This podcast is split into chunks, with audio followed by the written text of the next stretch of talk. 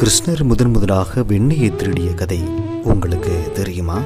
கிருஷ்ணர் குழந்தையாக இருந்தபோது முதன் முதலாக வெண்ணையை திருட ஆரம்பித்த கதை மிகவும் சுவாரஸ்யமானது.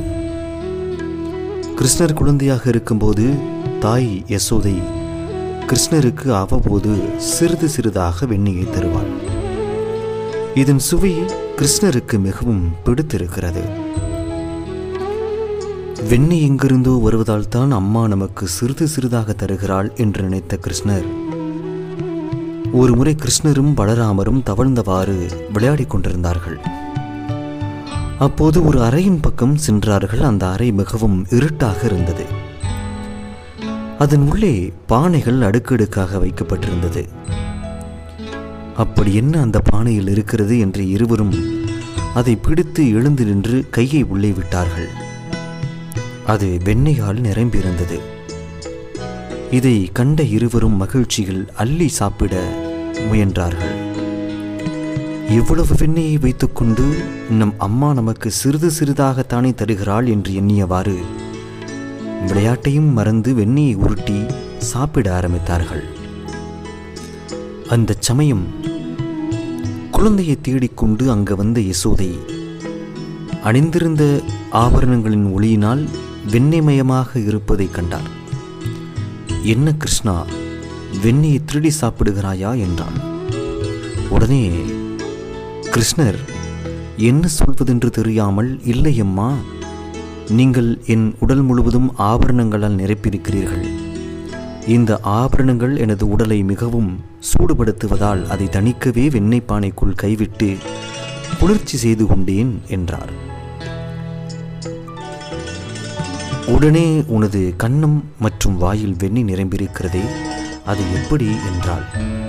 மாட்டிக்கொண்டோமே என்று நினைத்த கிருஷ்ணர் இதிலிருந்து எப்படி தப்பிப்பது என்று நினைத்தவாறு.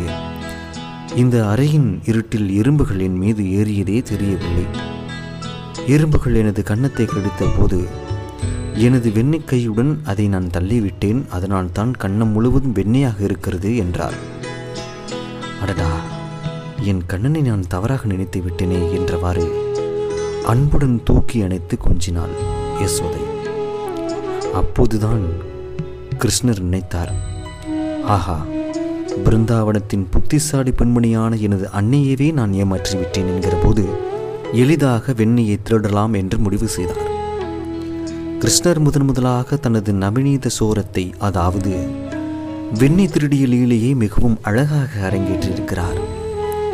இன்னும் பதிவுகள் தொடரும். இணைந்திருப்போம்.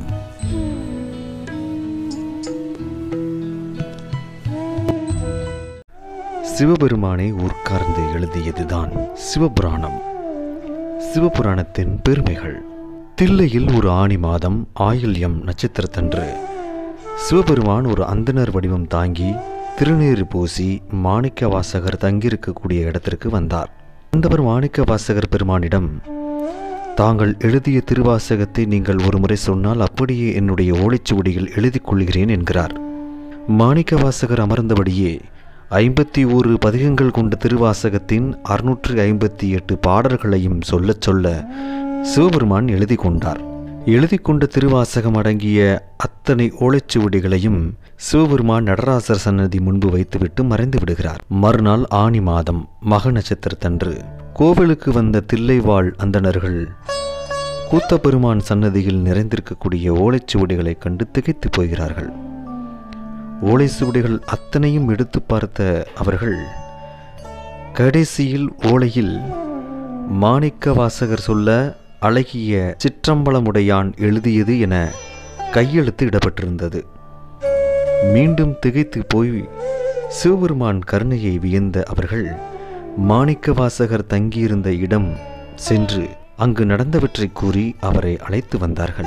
ஓலை சுவடுகளில் உள்ள ஒவ்வொரு திருவாசக பாடலையும் பார்த்து கடைசியில் சிவபெருமானின் கையெழுத்தைக் கண்டு பிரமித்தவராய் ஆம் அடியேன் சொல்ல எழுதப்பட்டதுதான் என்று சொல்லி சிவபெருமான் தான் என நினைத்து உள்ளம் உருகி கண்ணீர் சொரிந்தார்.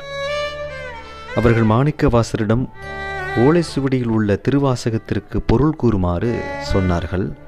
அதற்கு மாணிக்க வாசகர் மந்தகாச புன்னகையோடு நடனக்கூடத்தில் இருக்கும் நடராஜ பெருமானை காட்டி இந்த பாடல்கள் அனைத்திற்கும் இவர்தான் பொருள் என்றார்.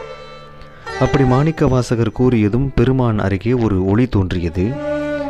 அதை நோக்கிய வண்ணம் உள்ளே சென்ற மாணிக்க வாசகர் சிவபெருமானிடம் இரண்டர கலந்துவிட்டார் ஆணி மகம் மாணிக்க வாசகருடைய குருபூசை நாள்.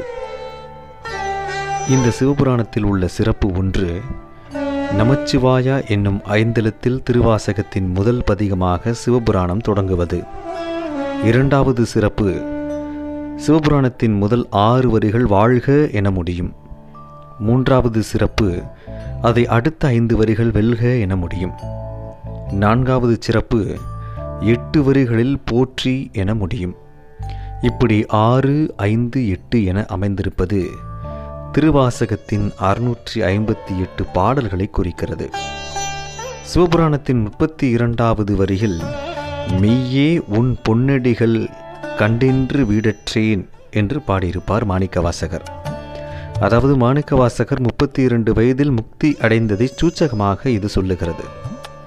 திருவாசகத்தின் பதினெட்டாவது வரியாக அவன் அருளாலே அவன்தாள் வணங்கி என்பது படிப்பவர் அனைவரையும் உருக்குவதாக இருக்கும். ரமண மகரிஷி திருவண்ணாமலையில் தமது தாயார் உடல் நலமின்றி இருந்த கடைசி நாளில் அவர் அருகே தொடர்ந்து திருவாசகம் படித்தார். அன்று இரவே அவரது அன்னை முக்தியும் அடைந்தார்.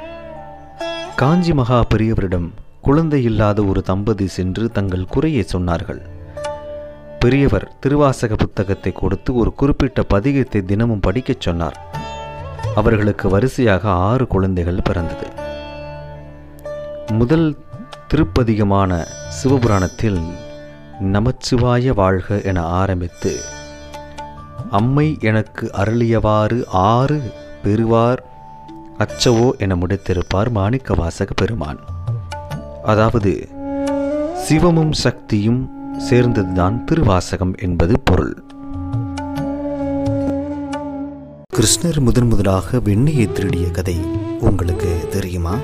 கிருஷ்ணர் குழந்தையாக இருந்தபோது முதன் முதலாக வெண்ணையை திருட ஆரம்பித்த கதையை மிகவும் சுவாரஸ்யமானது.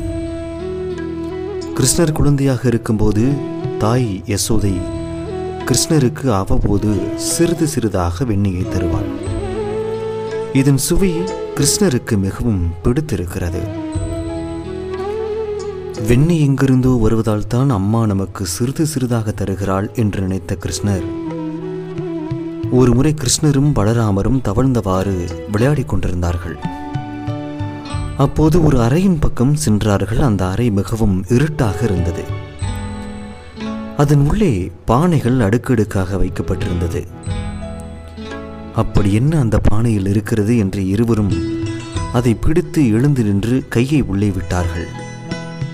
அது வெண்ணையால் நிரம்பியிருந்தது. இதை கண்ட இருவரும் மகிழ்ச்சியில் அள்ளி சாப்பிட முயன்றார்கள். இவ்வளவு வெண்ணையை வைத்துக்கொண்டு நம் அம்மா நமக்கு சிறிது சிறிதாகத்தானே தருகிறாள் என்று எண்ணியவாறு விளையாட்டையும் மறந்து வெண்ணெயை உருட்டி சாப்பிட ஆரம்பித்தார்கள். அந்த சமயம் குழந்தையை தேடிக்கொண்டு அங்கு வந்த யசோதை அணிந்திருந்த ஆபரணங்களின் ஒளியினால் வெண்ணெய்மயமாக இருப்பதைக் கண்டார்.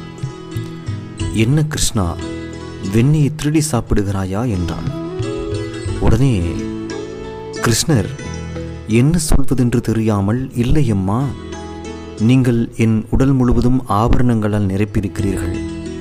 இந்த ஆபரணங்கள் எனது உடலை மிகவும் சூடுபடுத்துவதால் அதை தணிக்கவே வெண்ணெய் பானைக்குள் கைவிட்டு குளிர்ச்சி செய்து கொண்டேன் என்றார். உடனே உனது கண்ணம் மற்றும் வாயில் வெண்ணெய் நிரம்பியிருக்கிறதே அது எப்படி என்றாள். மாட்டிக்கொண்டோமே என்று நினைத்த கிருஷ்ணர் இதிலிருந்து எப்படி தப்பிப்பது? என்று நினைத்தவாறு இந்த அறையின் இருட்டில் எறும்புகள் என் மீது ஏறியதே தெரியவில்லை. எறும்புகள் எனது கன்னத்தை கடித்த போது எனது வெண்ணெய் கையுடன் அதை நான் தள்ளிவிட்டேன். அதனால் தான் கண்ணம் முழுவதும் வெண்ணையாக இருக்கிறது என்றார் அடடா என் கண்ணனை நான் தவறாக நினைத்து விட்டேனே என்றவாறு அன்புடன் தூக்கி அணைத்து கொஞ்சினாள் யசோதை. அப்போதுதான் கிருஷ்ணர் நினைத்தார் ஆஹா பிருந்தாவனத்தின் புத்திசாலி பெண்மணியான எனது அன்னையவே நான் ஏமாற்றிவிட்டேன் என்கிற போது எளிதாக வெண்ணியை திருடலாம் என்று முடிவு செய்தார். கிருஷ்ணர் முதன் முதலாக தனது நவநீத சோரத்தை அதாவது வெண்ணி திருடிய லீலையை மிகவும் அழகாக அரங்கேற்றிருக்கிறார். இன்னும் பதிவுகள் தொடரும். இணைந்திருப்போம்.